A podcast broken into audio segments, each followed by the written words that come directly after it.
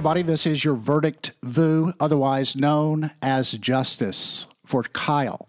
Kyle Rittenhouse found not guilty, not guilty, not guilty, not guilty, not guilty on each and every count uh, in the trial in Kenosha, Wisconsin. That's right, the jury delivering its verdict on its fourth day of deliberations. It had made some observers, including me, a little bit nervous how long they were taking uh, to make what seemed to me to be a, a rather obvious uh, conclusion, and that is Kyle Rittenhouse acted in self defense. The prosecution in this case uh, should be censored uh, by the, the state. I don't know what all the laws are about uh, how much latitude someone has as a prosecutor, but man, uh, it was just bizarre the things that that prosecution did to try to get a conviction uh, leading to, on two different occasions, the defense uh, asking for a mistrial, once with prejudice and once with without. Now, I mean, just think about it. The prosecution, when Kyle Rittenhouse took the stand, they challenged, in effect, challenged his constitutional right to remain silent, and that received a scolding from the judge.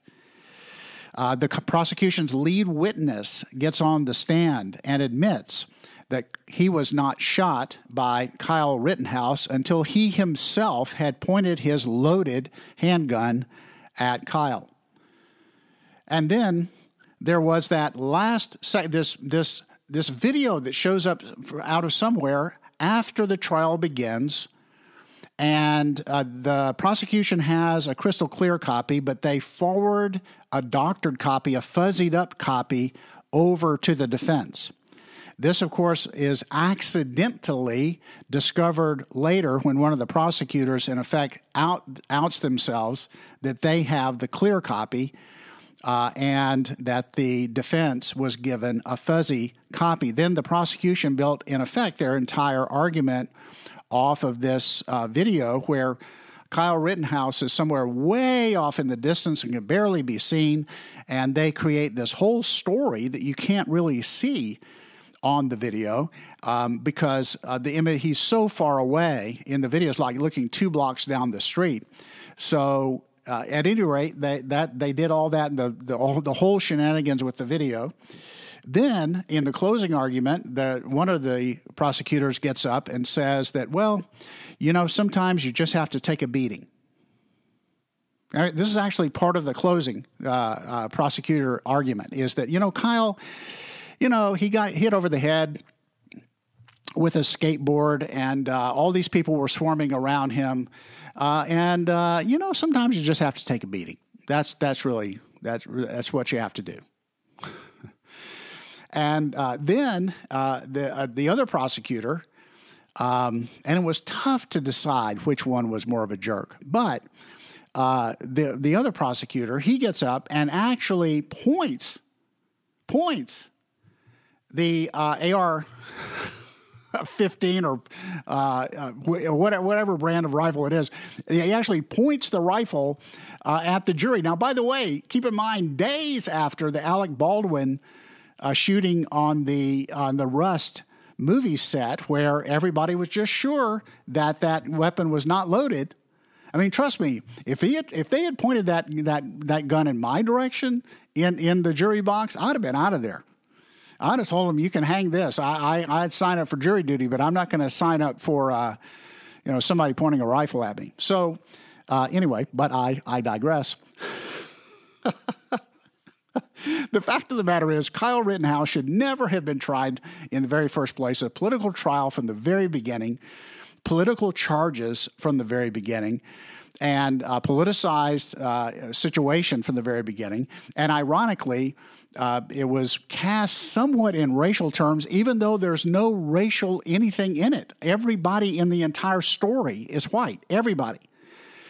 Kyle Rittenhouse, all the people who were uh, shot by him or who attacked him, everybody, they're all they're all white. And by the way, everybody in this story that ends up on the wrong end of the gun has some crazy checkered criminal history, of which, of course, the jury never knew.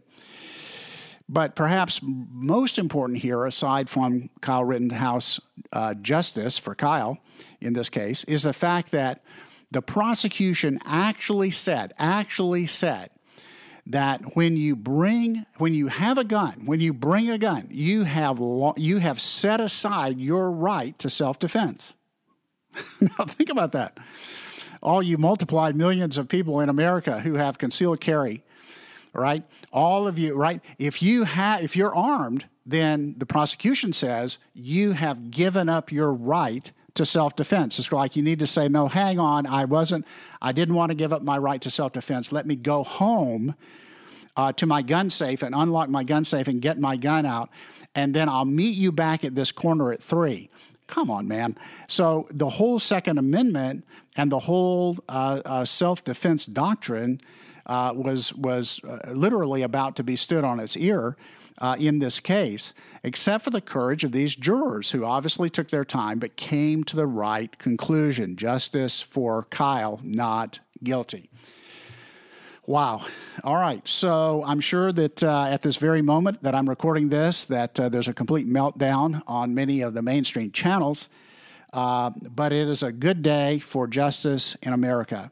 And I'm happy for this young man, 17 year old Kyle Rittenhouse, uh, that uh, that all charges have been dropped with prejudice, meaning that there's nothing about these charges uh, related to these charges in any way that can be uh, brought back up against him. So, um, just wanted to get this out to you guys. This uh, this breaking news, this verdict vu, this justice for Kyle Vu.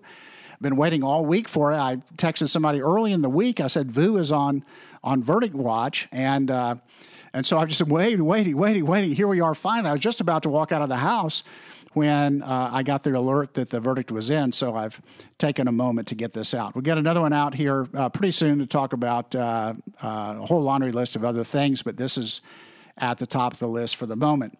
I'm going to close with uh, an Old Testament scripture verse, Amos 5:24. It says this: "Let justice roll down like the waters." And righteousness like an ever flowing stream. Justice indeed. All right, God bless you guys. We'll see you again sometime soon.